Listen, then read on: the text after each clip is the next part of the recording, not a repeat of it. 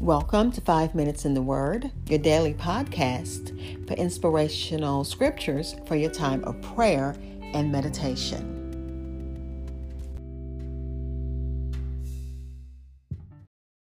We're getting we're beginning Proverbs chapter 11 from the God's Word translation and reading verses 1 through 9. It reads: Dishonest scales are disgusting to the Lord, but accurate weights are pleasing to him. Arrogance comes, then comes shame, but wisdom remains with, um, with humble people.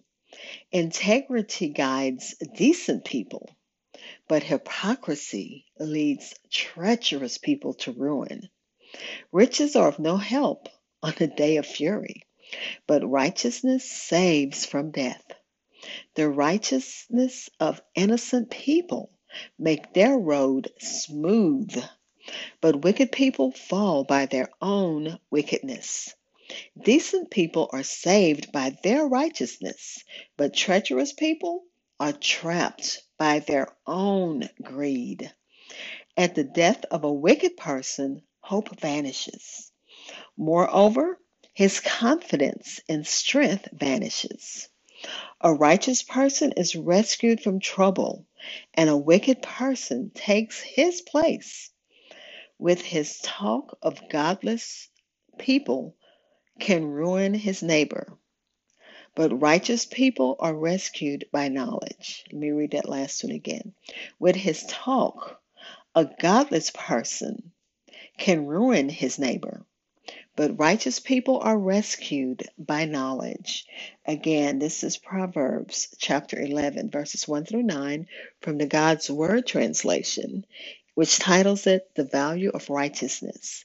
The commentary titles it Blessings to the Righteous and Upright. I'll be back to share our uh, thoughts for meditation.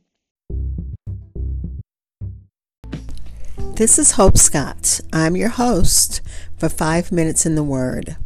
Thank you for listening to my daily podcast.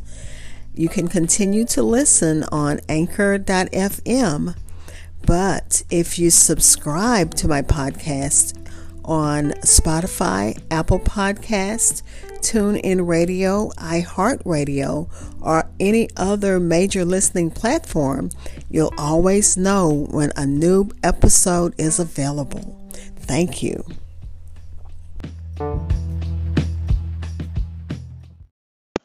Again, this is Proverbs chapter 11 from the God's Word translation. And this is again Proverbs attributed to Solomon, which goes through Proverbs 22, verse 16. The um, first one talks about dishonest scales, about God wanting honesty in the marketplace, in the business. He wants just and fair business practices. He condemns those who defraud uh, and and steal, because when you think about it, that's stealing. That dishonest scales were prohibited by law in the book of Leviticus and Deuteronomy. God wants simple, honest, He wants honesty and fairness. That's what He cares about.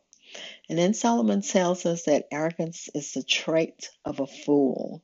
He says, Arrogance comes, then comes shame, but wisdom remains with humble people.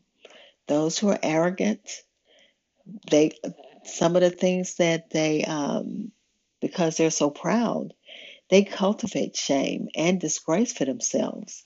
And remember the book of uh, James and in First Peter, it says God resists the proud.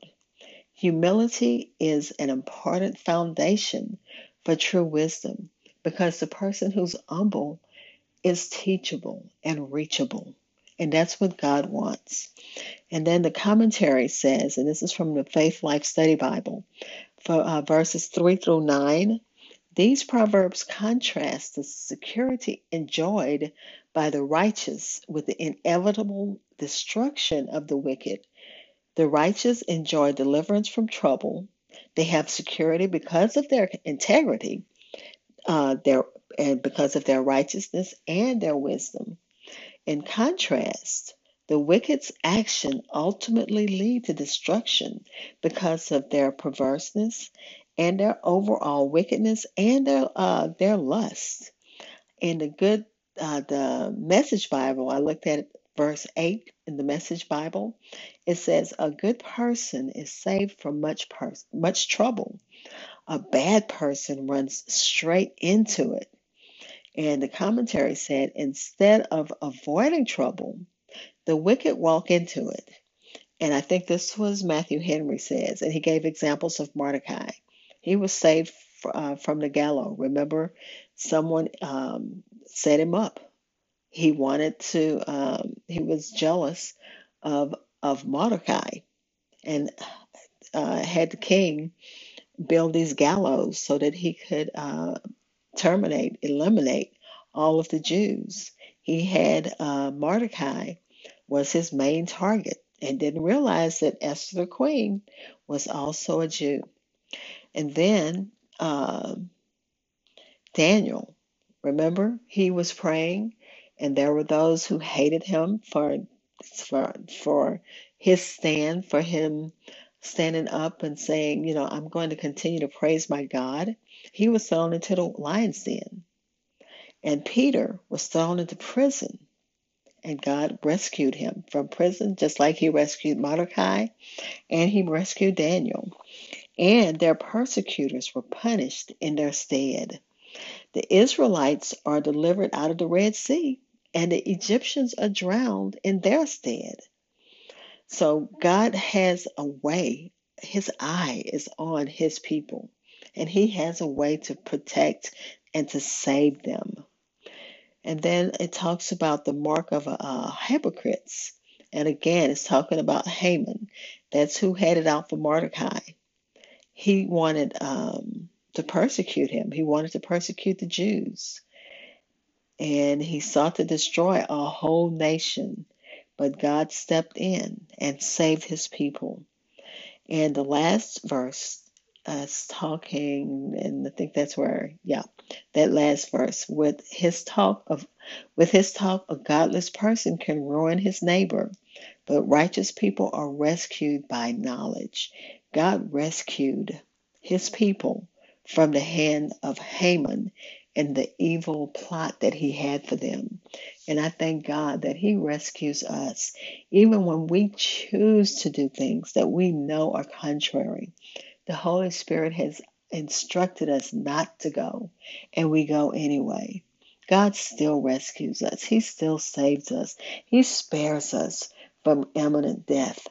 And we thank him for that. And let's pray. Father, we thank you again for Solomon. He's bringing us some hard truths that we have to look at. And I thank you, God. Reveal what you uh, you want revealed as we study through Proverbs. In the name of Jesus, amen. Thank you for spending time in God's Word with me. Be blessed.